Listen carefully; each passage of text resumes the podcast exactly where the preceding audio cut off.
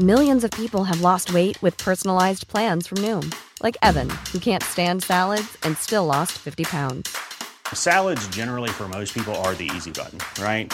For me, that wasn't an option. I never really was a salad guy. That's just not who I am. But Noom worked for me. Get your personalized plan today at Noom.com. Real Noom user compensated to provide their story.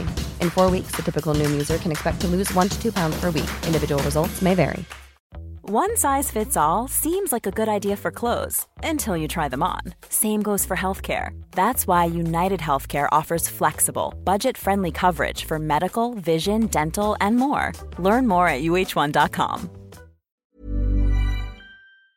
Hello, Egg Chasers. It's the Egg Chasers Rugby Podcast, the podcast about rugby that doesn't take itself or the game too seriously. Back for a second episode this week to talk about the 2018 documentary on the All Blacks on Amazon, All or Nothing. Since we're in lockdown, we've had the time to watch it, and um, yeah, we're gonna we're gonna cast our eyes over it. Hello, Phil.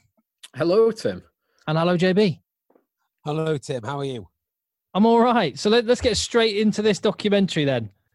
Um, uh, like, did you enjoy? Did you enjoy it, or did you find it a bit of a slog to get through? It was painful, wasn't it? Be blunt. Oh, I I tell you what, I actually quite enjoyed it. Did and, you? Yeah, I I really I really did. I found myself kind of smiling a few times. For the, I wrong, my, the wrong reasons, though. Sometimes for the wrong reasons. Um, Yeah. I was I was cringing at some of Hansen's painful banter with some of the players and some of his other coaches.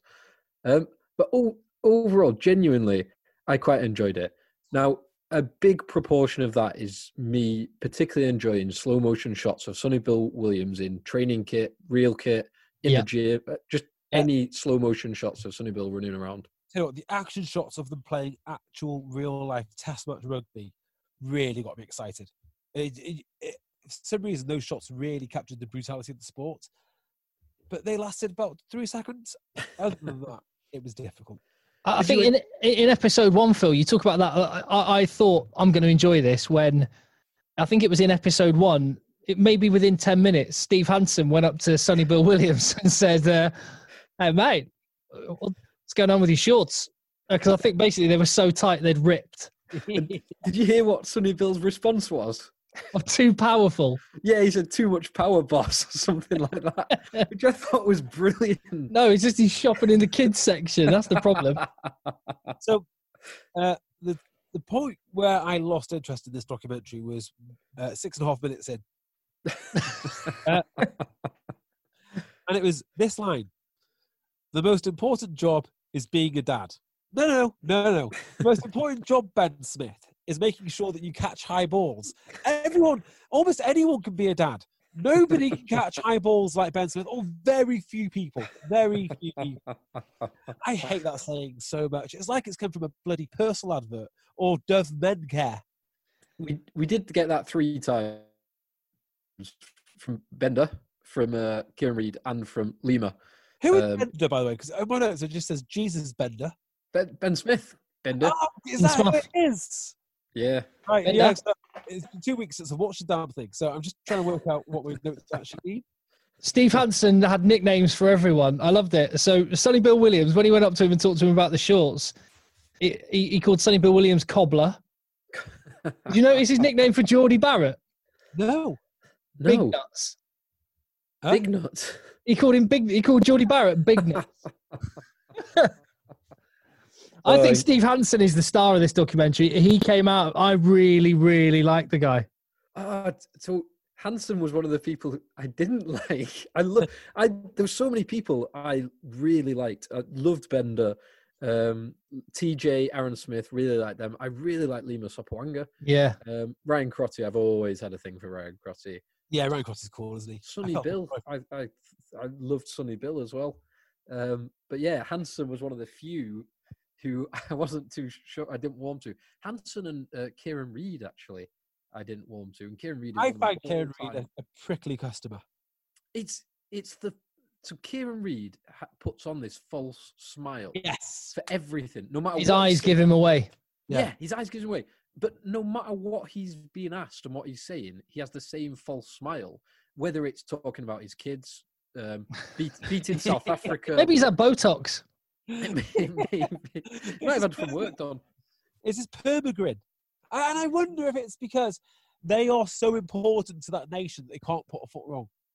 Well, you see, yeah, that, that's Yeah. that was a big insight for me. Was there was I think in maybe the third episode where Steve Hansen was having to put up fencing all around his house because otherwise the paparazzis were were taking photos of him all the time, and you're like. Eddie Jones doesn't have to put up with that. No rugby player in England has to put up with that. But the head coach of New Zealand is like the most famous person in the whole country. Yes, Yeah. I, I- I guess that does make it a little bit different. But they act like not politicians. No, well, they act like like they like they are. They're megastars, but the megastars in a very very small country. yeah, but it, they are. They are absolute megastars in New Zealand. Ah. I have a question. if they are so, if they are so lauded, right? If they're so great, why is their bus so terrible? I did. So on, I can't remember what episode it was, but first or second episode, they have a little chat with a bus driver, and I was like, "Oh, this is going to be painful." You, you're not going to talk about this. You're not going to talk to the strength and conditioning coach, the forwards coach, the back, the skills coach. You're going to talk to the bus driver. But saying that, they did get they got some time with Wayne, Smith. They got time with Fozzie, who we might come on to in a little bit. Um, they got some time with the, the forwards coach talking about the scrum and Joe Moody talking about the scrum, which was awesome. Yeah. So what was that? uh, about One of the later episodes. four or five. Oh yeah, I've not got past episode one. Um, so, uh, just uh, just go back to this bus, right? Because I want to talk about this in, in some detail. I, I wasn't sure if the bus was like like everything in New Zealand, just it's a little bit behind, and therefore it's a little bit um, a little bit Spartan. Uh, or was it Spartan because that is the All Blacks brand, which is no fuss? Because I've been in London now, and this must have been about eight years ago. And coming towards me was the bus from the Ospreys, and I don't know why the Ospreys bus was in it was in London. This is before the days of RGC. It looked like the Death Star. It was fully wrapped. It had like Shane Williams' face on the side of it, blacked out windows. It looked incredible. In fact, a lot of these buses look incredible. The All Blacks bus is just well, it's, it's rubbish. It- It's like Humble. one of the- yeah, it's one. Of, it's like one of the one of those buses that they get. You know, well, well, ten years ago they used to shuffle kids on to go to swimming lessons. From It's culture, From JP. Yeah. It's culture. It's like they they, they explained that uh, you have to you have to be a relatively senior player to not get on by the front steps and go to the to the mid to the middle of the bus to get on, and you only get to sit on the back row if you are like legend status, Sam Whitelock, Kieran Read level. no, no, you're wrong. Not Wrong. Kieran Read, Not Kieran Read. because he's got to sit near the front because he's the captain. No, no, he's not allowed to sit at the back because he's captain. Uh, because he, So he he, could. he can sit near the back. He sits near the back, but not on the back. On the back seats because he's the captain. Yeah. Presumably he might snitch. Yeah, I, I, I can tell. He might be a snitch. Yeah. Can we talk about some big picture stuff for a minute, like the, the the documentary in general? So clearly, this is aimed at an audience that will be, you know, rugby fans, and also trying to make it accessible for non-rugby fans. Yeah. Clearly, one of the one of the ways rugby can help itself is by just adding Rocky-esque sound sound effects to rugby footage. Yeah, the the drum beat at every tackle, a boom for, e- for every hit. They even added a sound effect of I noticed of Rieko Ioane scratching his chin. really Yeah, interesting. I did. I really noticed this. I, we should have got some actually, some some a drum each for me saying something meaningful in this uh, conversation. We could have a boom. Yeah, well, it's an interesting point you raised, Tim. Who is this documentary for? Because it's not for rugby fans. I, I didn't learn a single thing from episode one. Th- There was there was a bit there was bits to take out of there, but not huge amounts. Just It it was it was for for it was for casual rugby fans and non-rugby fans, like people who've never watched a game of rugby Yeah. before. There's parts of it that were definitely tailored to the American market.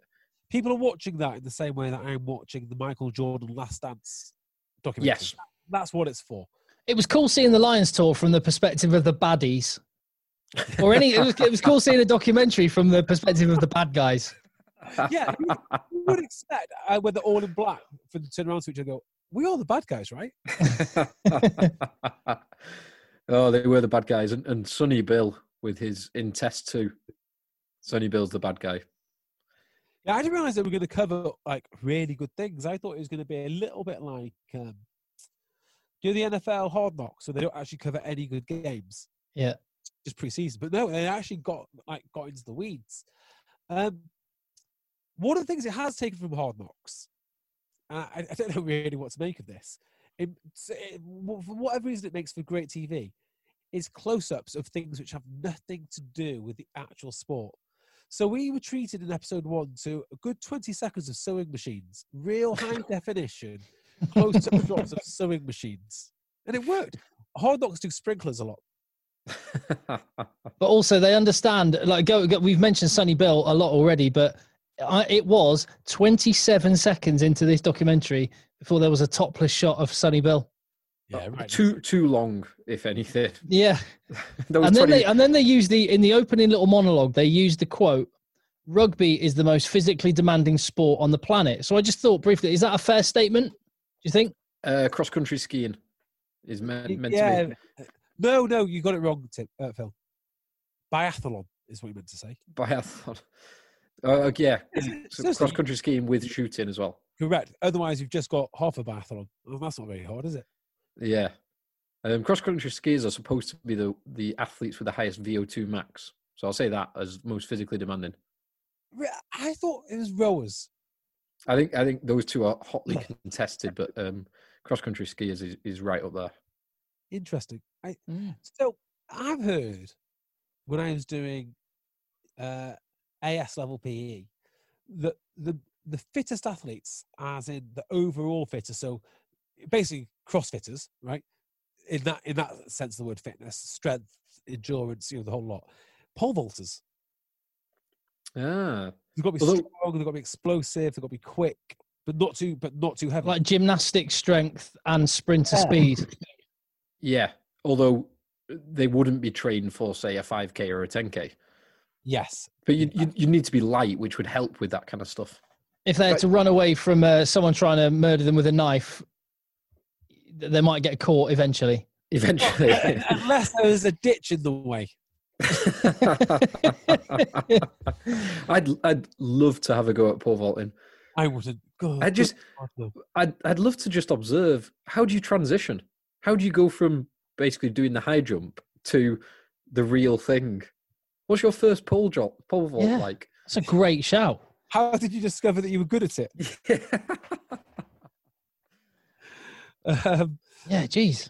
so uh, I, I think it's fairly. Maybe it's not the most physically demanding single activ- activity, but no, it is over the course of a season. It must be. It- that- yeah. It if it's We- not the single, you, you could definitely create a metric that would put rugby at the top. They definitely like bearing in mind the way uh, rugby's gone and the the controversy around con- the contact area and everything. They, as you said, and I think it was for that American market, but also to market clearly. What point I'm trying to make is to market rugby in this documentary. They turned the contact element up as high as they could because, as you said, the shots of the games were done from a perspective where they just focused on the massive hits. They added they added Rocky esque sound effects on to make it seem like more physical.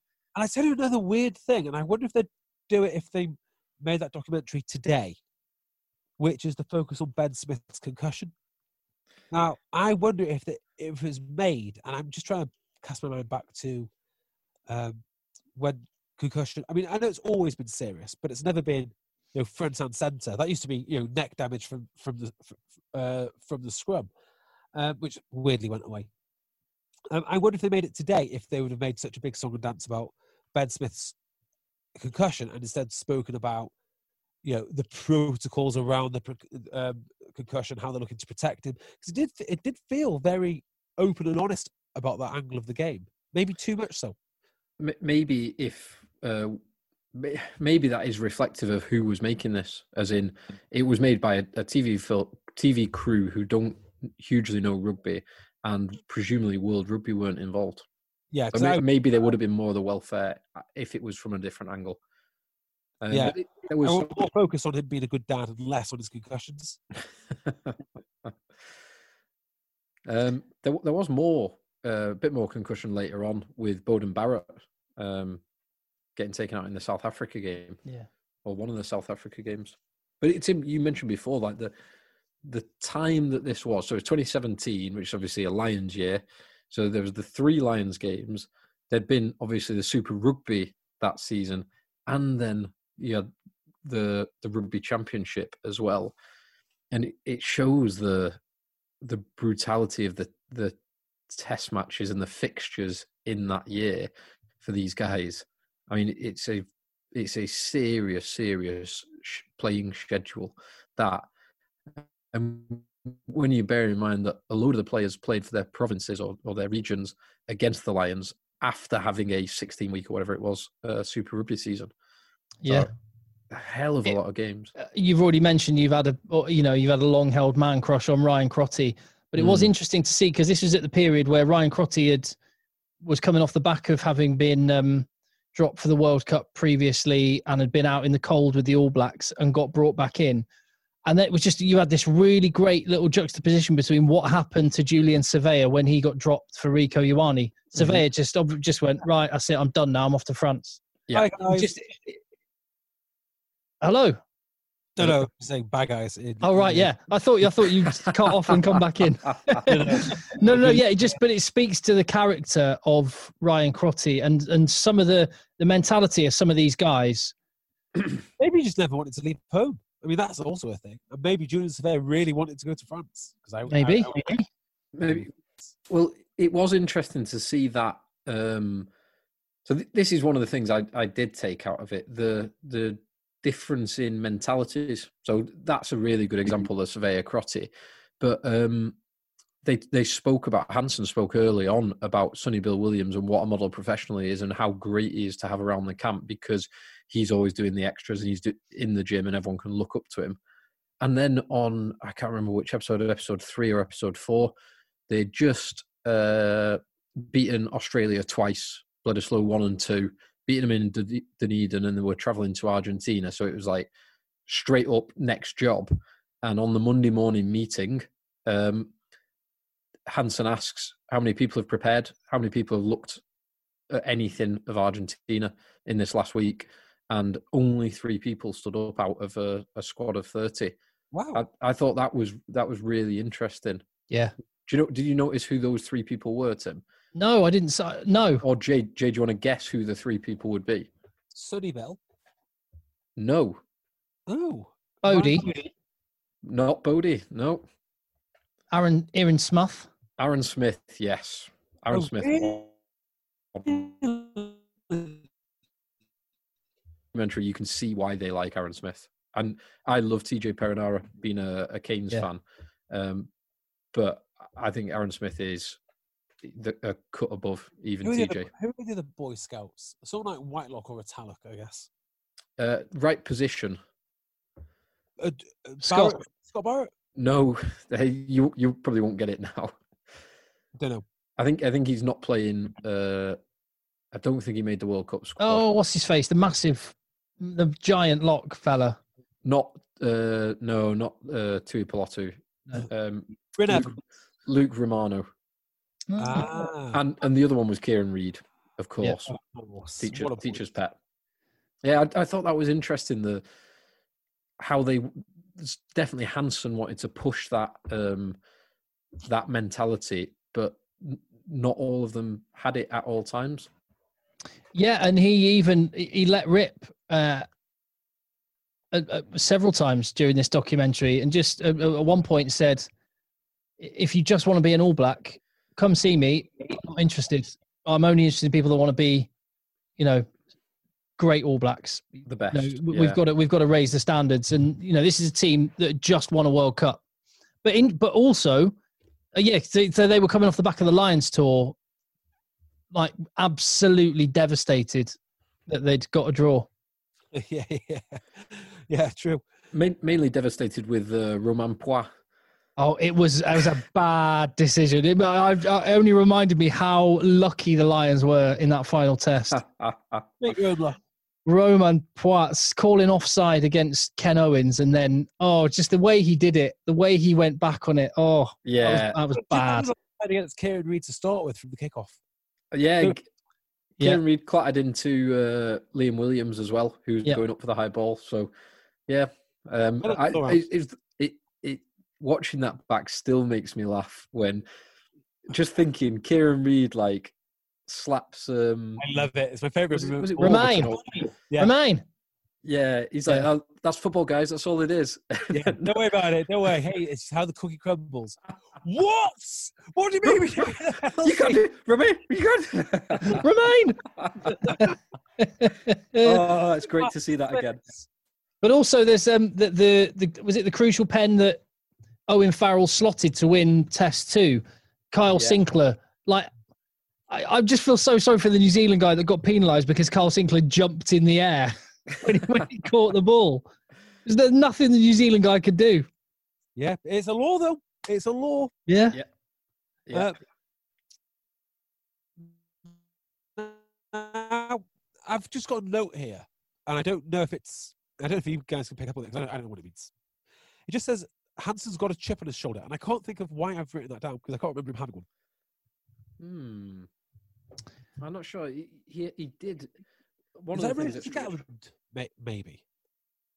Ah, there was a little bit in the first episode about him and Gatland because there was some shot. Gatland fired some shots, didn't he, about um, Sonny Bill and Kaino. Um, Oh, after Test One. yeah. Yeah. I can't. I can't think. Yeah, Gatland because it was uh, Kaino diving at Conor Murray Yes, that was it. Doing the box kicks. I think what I'm referring to, I think, and I'm just trying to cast my mind back to watching it, mm. is there's quite a lot of everybody hates us in the first, or, or the implication that everyone wants to beat them or everyone's after them in the in the first episode. Which which probably is fair. I think that was that's a fair, fair comment, really. Everyone wants to beat New Zealand because so few people, so few teams actually do. Mm. I should have paid more attention. I should No, it's, it's cool. But one one thing I'd say, sort of in general. Oh, just on the coach, by the way, before I forget, just on the coach, they um they have a role of music committee which they give to the younger guys. Jordie Barrett was in charge of the music. They played a song, and and I, th- I think um one of the guys had said, well, like Sonny Bill had piped up and said, uh, you know. Oh no, Kieran Read said we have a music committee. That's not a role you want, so we give it to the younger guys and we let them know if they pick a bad song. And and Jordie Barrett put this song on, which I've never ever heard in my life. Sounded absolutely awful, and I was thinking, oh, we're gonna get him absolutely rinsed here. And then the next shot is the whole coach singing it. Now, I am a I'm a music broadcaster for the last what 12 years. I've never heard the song they were playing, and it, and it was it was. I mean, it's subjective, but I would say objectively, it was an awful song. Awful. when, I, when I was playing my rugby at Colwyn Bay Rugby Club back in the day, we had two amazing blokes there called Ryan and Tammy. Both of them were, um, w- w- they, were- they were flown over to work at someone's local business, but help help out out the rugby club. Great blokes, great players, and they got really drunk one night, as they did many nights actually. And they started singing a song, and I can only really describe it as I don't know. When the first time you hear it, it sounds like it's like a little bit like Incy Wincy Spider, but it's kind of got like a bit of rhythm to it. Like, what is that horrendous, childish song? Anyway, it's What's the Time, Mr. Wolf? And it is the song which they play over and over again in Once We Were Warriors. Have, have, have, have you ever seen that film? I know. I I've never actually seen it, but I know the film. Do you know the song? I don't know the song. It's it's like it's like a, it's not far from nursery rhyme, and they sing it when um uh, uh, uh when they're hammered. It goes on like, "What's the time, Mister Wolf? What's the time? One o'clock, two o'clock, three o'clock, four o'clock. What's the time, Mister Wolf? What's the time?" And it's over and over again. Love it. it, it might have been that then. Uh, uh, and another general observation is just the number of platitudes and cliches that this squad of players spout is quite phenomenal. Uh, if there, there are some people that play rugby for New Zealand that never give never say anything that isn't a cliche. Yes. Well, I mean, I just think, I guess they're thinking about it one word at a time. Exactly. take Sonny, each take each word as it comes. I think Yeah. s- I, I loved I love Sonny Bill, but I think he might be the best one because everything he said is like, mate, we- we're just brothers, bro. You know, we're brothers. We just we rally around each other. You know, if you, you get why'd you get knocked down in life, bro? So, so you can stand back up again, bro. I did. I I loved I loved Sonny Bill in this, but you're one hundred percent right. And then when when they're in Argentina and he goes and helps out, and it's like cringy, awkward. He's do, he's doing a really good thing, but it's still just so cringy and Well, awkward. that's interesting about Sonny Bill. Yes. So Sonny Bill's gone to play for the Wolfpack in Toronto, yeah? Yeah. And he's pretty good with, good with the media. As in, he gave a lot of media a lot of time. Do you know the only thing he wouldn't let the media cover? Uh, family, kids. No. The first time he met his teammates, he said, I want nobody there for the first time that I meet my teammates. I don't know what he had planned for them, whether he's going to read them a riot act or tell them to sit down punks, there's a new sheriff in town. I don't know what he had planned. But he's like, yeah, no one's on, t- uh, it'll be me and me and the team. I want to meet, meet my teammates, which I thought was really interesting. Interesting. I mean, Sonny Bill is in, he's on lockdown in Manchester. Is he? Yeah. What? Yeah. Yeah, Worsley. That's where he lives. But Yeah. I thought he might be in Toronto. No, genuinely, he's on lockdown in Manchester. Oh my goodness. um, what was I going to say then? Um, oh yeah. So just on the on the insight into the All Blacks. So another couple of things that I found interesting. So the red cards, um, or the red card and subsequent yellow cards. Yeah. So I thought it's really interesting. Hansen explaining the decision to take Kaino off after the red card. Yes. So to, yeah, to, to set the scene, this is in second test, and 35 minutes in, Jerome Kaino. No, sorry, Sonny Bill Williams does the the high, no armed shot on Anthony Watson Mhm. in the tackle, gets a red card, and the, his decision is to take Jerome Kaino off and bring on Laumape. Yeah, and he said it's because they were worried about um, the Lions' kicking game, so they wanted to have a full back line and therefore a back three, which I thought was really interesting because Kaino is one of your biggest, most physical forwards, Yeah. and so, and I guess the two things. So that that game was in horrendous wet conditions, and the two things that you think about with the Lions team in those conditions are a bloody big pack and a good kicking game and it was very interesting to see that they clearly feared the kick the ability of the two kickers sex well the three kickers sexton oh more than that but sexton farrell uh, murray and daly yeah daly but, but they they feared that kicking game more than the the ability of the pack which was really interesting to see Uh, uh, Kaino, Kaino admitted he said I, I, I didn't understand the decision. I was I was gutted, but then sort of you look at it, they were maybe hard done by to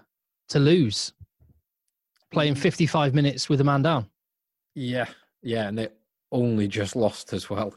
Um, the that decision then, so later on, uh, they were playing Argentina, and they brought so um, Barrett, um, Beauden Barrett got yellow card, yellow carded, um, and they brought Sopoaga on for Dagg, so um, to take off, so not to retain the full back three. So they were taking off someone in the back three in that, but they retained the the full pack, which meant in my head that meant that they regarded the Argentina pack higher than the Lions pack because of the decisions they made. Unless, It was it was inc- The inconsistent. unless they think the Argentine halfbacks are that bad. Possibly that that Possibly. would guess, that would be the other the other angle. Um, But but but, but it was interesting. But Aaron Smith said after that when when they were disi- dissecting the red card and stuff, and they were talking about that decision to do that. Aaron Smith said, so I wrote wrote it down. We plan for a lot in training. We've never planned for a red card, that, and I found that you you made a note of that as well. Did you, Phil? I, I did. I wrote down exactly the same thing. I couldn't believe that the the double world champions have never planned for playing a game with a man getting a red card. I guess when you when you always have the refs on side, you don't. Yeah, they're in a post Richie era now, aren't they? They need to get with it. Yeah, I mean, how many red cards did they have prior to Sonny Bill? that It's was the 50 first- years since the last. Yeah, There you go. No wonder they don't train for it. Well, but I, I, what's the cost? I I found that really interesting because um, I remember um, when we had um, Clive Roberts. Um, Clive, I've Roberts? got. Clive Griffiths. Clive, Clive, Clive, who the hell's Clive Roberts? Clive Griffiths, um, former Wales coach, former rugby league player, rugby union player, coaching us at Sedgley. We we trained. It was a, a chunk of pre-season was um, spent planning um, the defensive patterns for when we were a man down, based on whether we're struggling in the scrum, whether we're dominant in the scrum. Do you put a man into the pack? Do you leave them out of the pack? Does the scrum after the scrum half sweep? And all of that, and that's uh, division uh, national one, um, level three, tier three So rugby. presumably, presumably the guy you've taken off is busy practicing high shots somewhere. Yeah, yeah, no, High exactly the same, taking Phil. I remember the air. it was at, like at Bath University. We used to have like a, a Tuesday, like classroom session in an auditorium, little video session and stuff. And even even at like university Premier League level, the the coach used to sort of just do a quiz. Just used to quiz somebody, used to pick on someone and go, right, we're down a man in the forwards. You're fly half. Who's your man from a scrum? And because you, we, we, it was always seven takes fly half, fly half takes twelve, etc. So yeah, like even at that, so I was just I was watching that, couldn't believe it. It was it, it was cool seeing Steve Hansen. One of the little things they spent a lot of time doing was actually just going right, giving on the field, just giving them a scenario, much like that we talked the other week about um, video game challenges when they say right, it's ten Yeah. minutes to go and you're Japan against South Africa in the 2015 World Cup, you've got to win. Steve Hansen was doing a lot of that.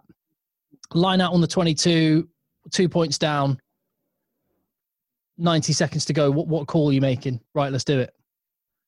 Yeah. Um... There's never been a faster or easier way to start your weight loss journey than with PlushCare. PlushCare accepts most insurance plans and gives you online access to board-certified physicians who can prescribe FDA-approved weight loss medications like Wegovy and Zepbound for those who qualify. Take charge of your health and speak with a board-certified physician about a weight loss plan that's right for you. Get started today at plushcare.com slash weight loss. That's plushcare.com slash weight loss. plushcare.com slash weight loss. Cool fact a crocodile can't stick out its tongue. Also, you can get health insurance for a month or just under a year in some states. United Healthcare short term insurance plans, underwritten by Golden Rule Insurance Company, offer flexible, budget friendly coverage for you. Learn more at uh1.com. That that so one of the things uh, it's just reminding me that um, of Hansen. JB, to your point before about Hansen having a chip on his shoulder, the the bit that I've just been reminded about is not Hansen having a chip on his shoulder, but the TV crew wanting to make sure we know how successful Hansen has been, because about four times in the first two or three episodes, they played a clip of someone on the radio saying. I know he's got the highest winning percentage of an All Black coach, but I just don't think he's doing it right. But constantly reminding you that he's got the highest ever winning percentage for an All Black coach. And, and, and that's a very American stat, isn't it? They love the winningest player, don't they? The, the, the win to loss ratio is the most important thing. Who was? Oh, it was the Australians that did the video of. Were they all laughing at chance of England winning? Oh, yeah, the Fox, the Fox Sports uh, England 16. 2016 England tour down under, yeah, Yes. Won- Wonderful stuff. with the guy spitting his water out. Yes. Um, did either of you notice, or I'm, I'm not going to ask this to JB because he didn't get this far, but on about episode four or five, I think it's after they um, they beat South Africa. Um, Hansen having a beer with the boys in the changing room afterwards, Yeah. and he he opens a bottle with another bottle, which Yeah, is- yeah, yeah, yeah, yeah. yeah. I love just just a really nice little um, little shot. Now- that So then I noticed in series one, series one, episode one. Tell me if this comes, if you got this impression, again from the coach. It feels like when you watch the All Blacks, it is two coaches and a team. you know, in, in all the training shots because you only ever see the two coaches. You don't really see uh, strength and conditioning guys. I don't know why, but when I think of a rugby team now, say if I could Sale Sharks, you got a load of players, but you've got a load of other nondescript people in tracksuits and suits and, and, and whatnot who you don't know what they do. All the clips of the All Blacks just seem to be all them and two, two or three coaches. It felt a little bit like watching like a level eight setup. I know that's not really the case, but that's how that, that's how they filmed it. So they, they did later on. They did get into a bit more of the. You saw time with Wayne Smith and the I can't remember his name, but the the scrum coach, um, the strength and conditioning coach was on the sidelines in in a lot of the games. Um, so you, you see a bit more of that, but not not hugely. It, I thought it was interesting to see Ian Foster there. Fozzie. Um, Fozzie, yeah. Ian Foster, obviously, since um, Hansen stepped down after the last World Cup, uh, has been appointed. Nick uh, Gill. new was the head, strength, Nick Gill was the strength and conditioning coach. Nick Gill. There you you go. remember that? You, you did see him a bit later on. Yeah. Um, but yeah, um, Fozzie, and because I, I think all of us, we didn't know a huge amount about Ian Foster when he was appointed. Um, we probably still don't know a huge amount, but it, it, we did see a bit more of him um, in this, and it would be so. Hansen described him as the yin to his yang um, Yes. Early on, and Hansen was a bit more um, a bit more angry and, and shouty at the players, whereas Fozzie seemed to be a bit more of a nice arm around the players, like when Sopoaga was struggling with his kicking and, and whatnot. Um, was helping him out. But besides that, it, from what we saw in this, it seems very much like a, cont- a continuity candidate. Like it, it's more the same for for um, the All Blacks from a, a coaching standpoint. We certainly didn't get anything in this where that suggested that Ian Foster is going to rip up the rule book and ch- totally fundamentally change things now that he's in charge. Yeah, quite. Now, do we have anything else to say on this? Because I have literally nothing more. So- Just on on Steve Hansen. I I I, I um I, I I really like. I really warmed to him from watching it. It's quite interesting that, that you didn't so much. Um, I I warmed to him quite a lot. I think it was it was in it was interesting to see the sort of pressure cooker that he lives his life in, and he he has got a brilliant. I think did he used to be a policeman? Yes. But he could, yeah, he he was, wasn't he? But you can kind of tell he- he'd make a great headmaster at a school. I loved it. Damien, terrible pass, mate. Twenty press ups. I know that sounds more like Eddie Jones than Steve Hansen, but um, um, That did surprise me actually that they do little things like that. Little um, holding yourself to account 20, 20 press ups at the pro level. that felt old school. yeah, really that old felt school. Yeah. so old school. And that, that was something I did get that he did Hansen did seem a little bit old school. But I I, I did like um just the way he tra- treated players differently. And you, we only picked up a glimpse glimpse of it and I I mentioned it on the previous podcast, but there were there were times when like cynically he was saying, "Oh, you've you've got to um you got to find what this shirt means to you." And that kind of um that that will get I don't know 50 60 percent of the people in that team on his side, but it will not get all. There'll be there'll be people in that team who are looking at that cynically. But then I, I from what I could see, he was a very good motivator in different ways and got the full team pulling together. Um, Yeah, and, and- and he- incredible results in this season. Yeah, he could paint. He painted with a broad brush quite a bit, but he did. He did get out the scalpel from time to time. I'm mixing my metaphors a bit there, but you get the point. because he uh he um there, there was one point where it was Laumape preparing for his first start and he was just he he, he just sort of was saying to Aaron Smith and uh, TJ Perenara stop chopsing at the guy stop stop talking to him it's his first test match we've got to trust him leave him Yeah. alone you do your job let him do his Yeah, yeah, stuff like that. I did really like actually. Um, is there Well, anything? oh sorry, go go on.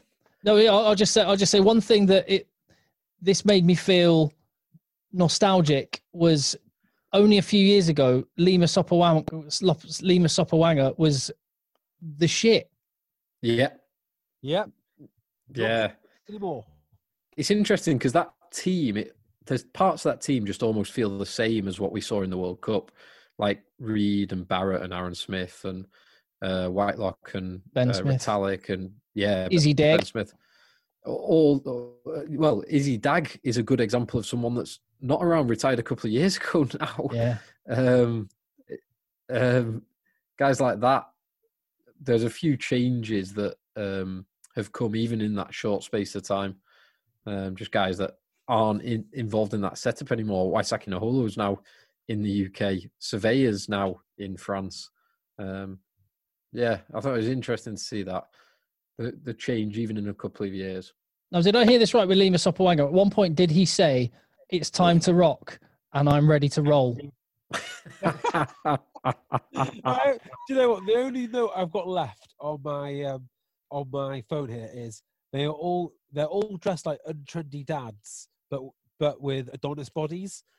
That quote is exactly how I think of the All Blacks. Incredibly talented, a little bit cringy.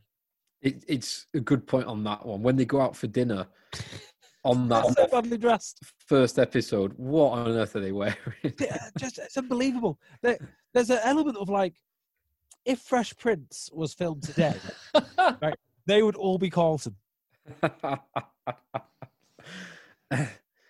that that's one of my notes actually. The the game, the fifty-seven 0 against uh, South Africa. So they hammered in the rugby championship first game against South Africa. They hammer them fifty-seven 0 and you can draw a direct line, a direct line from that result to South Africa winning the World Cup Great because shout. that that that result was one of a few, but that result is probably the final nail in Allister Coetzee's coffin. Uh, He got fired at the end of that season, and who steps up? Yeah, Rassie Rassie. Erasmus. So yeah, that that there's a direct line between that single game and the successful South Africa World Cup. I'd love to see this this thing done again, but following the Springboks. I find the Springboks a fascinating bunch because I think you wouldn't need to have all of the falseness. I think you would get a real. I, I, I reckon what when you film the Springboks, you would get exactly what they are, what they are like. Whereas, I always feel that the All Blacks are holding back. I, I tend to agree with that, Mm. Uh, and maybe maybe 2021. So this Yeah. this was obviously done in Lions year. And, I, next year, next year's a Lions year. and let me say this: I I don't think that because I think the Springboks are more interesting. Uh, probably the opposite. I think that because they're basically all devout Christians, and for the most part, like to go to bed early, and you know, they're actually yeah, they're they wouldn't need to try try as hard as the All Blacks because they're well, they're uh, about as clean living as you get Well- until you get them. In which case, they're not. yeah, after a few th- days. there is an element of this where I, I, I kind of I, I get what you're saying. I think that there was a lot of platitudes and a lot of cliches being used. And maybe that was slightly put on, but I think it was only maybe dialed up from where they are. I actually think, pro- generally speaking, on average, international rugby players, whatever nation, are far more boring on average than oh, any yeah. normal any normal person, and certainly any rugby player on in generations gone by. Well, I guess you're going to have to. There's going to have to be a part of you that deals with extreme stress. Now, they might, you might not see it as extreme stress. Well, no, sorry, they might not see it as extreme stress. I guess us as casual observers of the game might not see it as extreme stress. But take, take Jared from accounts, right, and throw him onto a onto a pitch. It's bloody stressful. I mean, it's an amazing thing. So when they're not playing that incredibly dangerous thing which they get paid lots of money to do what what really you know what's going to match that where's the excitement Well, equally, to look the way they look, you have to be. It's like no one who's absolutely ripped who goes on Love Island, or the, the guys on Love Island are dull as dishwater because all they do is all they do is work out. They've got no life. that is not true tim we did a whole a whole series of podcasts because they did so much We'll have to again. Are they doing Love Island this year? i hope so i hope so they're they're incredibly complex characters they're unbelievable in so many ways Yeah, but I mean that's not to take away from the, sacrifices that these guys make and and the dedication that they show. That comes through in the through these documentaries. But oh, It- it, it, it is it has departed, and I'm not complaining. It's it's it's brilliant, and we got an insight of it, but it has departed from the the living with lions era. Yeah. Can I finish off on a different documentary? Of course. Yeah. Has anyone been watching The Last Dance with Michael Jordan? Not with Michael Jordan, about Michael Jordan. No, I've got it next. I'm finishing Better Call Saul first. I'm Ah, I'm one episode I'm one episode in. So the first three episodes, I don't gonna lie to you, Phil, they're good, but they're not great. And then you meet Dennis Rodman. Now that, and then I'll let you come back to me with the rest. But I haven't um I haven't seen the feel. I haven't seen the Aaron Hernandez one yet. don't watch that. Don't watch it. It's it's too dark.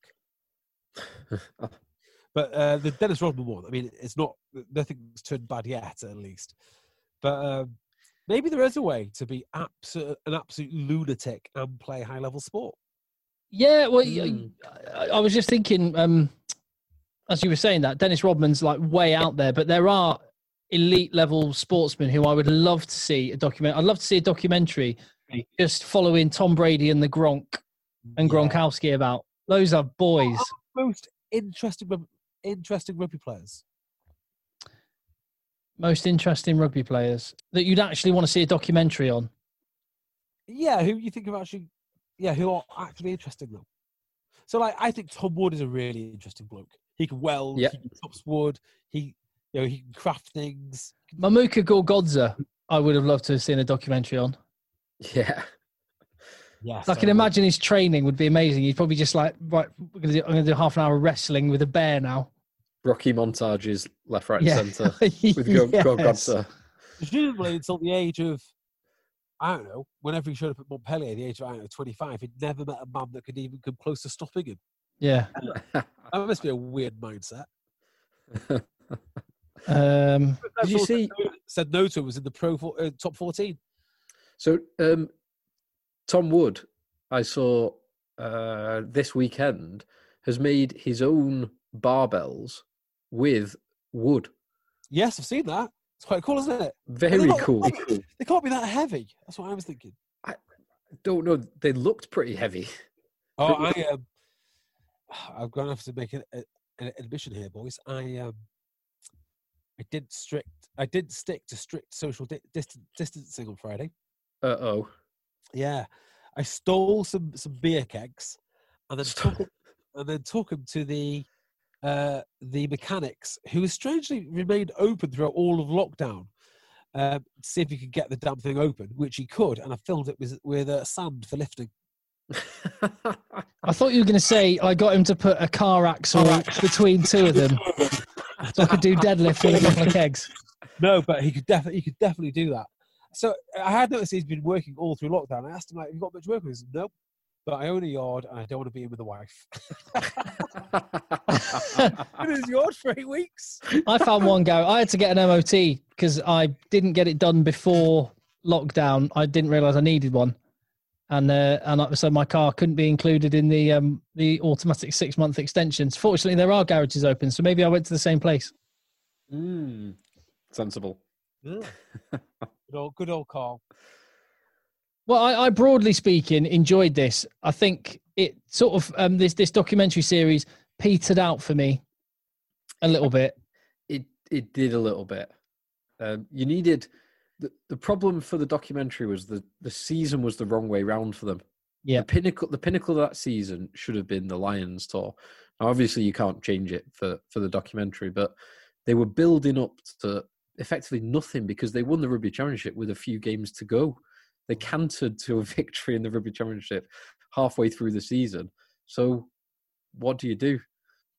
I quite liked it because I knew after the first episode I didn't need to watch the other three. I knew I already had it on lockdown. The other five. The other five. Whatever. But it, it doesn't really matter, does it? It, it could have been twelve. Uh, we know what's coming.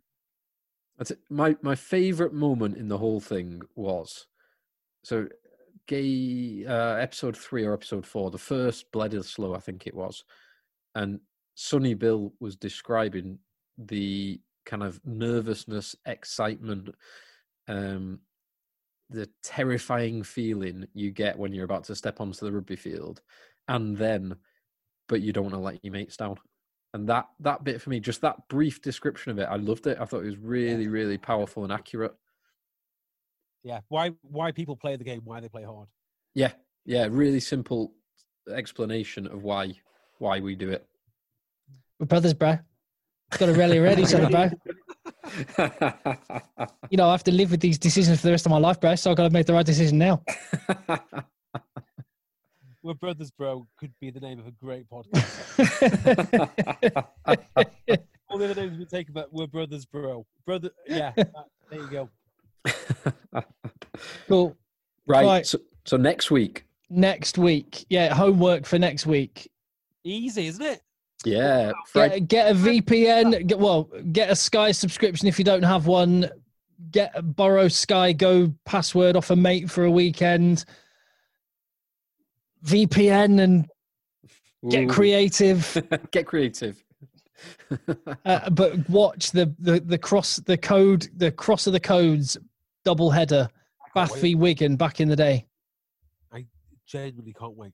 We we talked on last week's podcast about that Wigan backline, which featured well that Wigan side, which featured Andy Farrell, Shaun Edwards, um, Martin of Fire, Kris Radlinski, and a whole Gary Connolly, a whole host of other household names, rugby league legends, Jason Robinson. So this is going to be good, real good. Indeed. Ah, right. Ri- Well, I guess we'll see you boys next week. Yeah, we'll do. Unless the Stay- lockdown is lifted. Hmm, Yeah, pubs and that won't be open, but not for a while, I don't think. no. We'll see. Right, nice one, boys. Stay safe. Oh, Cheers, yeah. guys. Let the boys play. Hey, it's Paige DeSorbo from Giggly Squad. High quality fashion without the price tag. Say hello to Quince. I'm snagging high-end essentials like cozy cashmere sweaters, sleek leather jackets, fine jewelry, and so much more. With Quince being 50 to 80% less than similar brands. And they partner with factories that prioritize safe, ethical, and responsible manufacturing. I love that. Luxury quality within reach. Go to quince.com slash style to get free shipping and 365 day returns on your next order. Quince.com slash style. Mom deserves the best, and there's no better place to shop for Mother's Day than Whole Foods Market. They're your destination for unbeatable savings, from premium gifts to show-stopping flowers and irresistible desserts. Start by saving 33% with Prime on all body care and candles. Then get a 15-stem bunch of tulips for just $9.99 each with Prime. Round out Mom's menu with festive rosé, irresistible berry chantilly cake, and more special treats. Come celebrate Mother's Day at Whole Foods Market.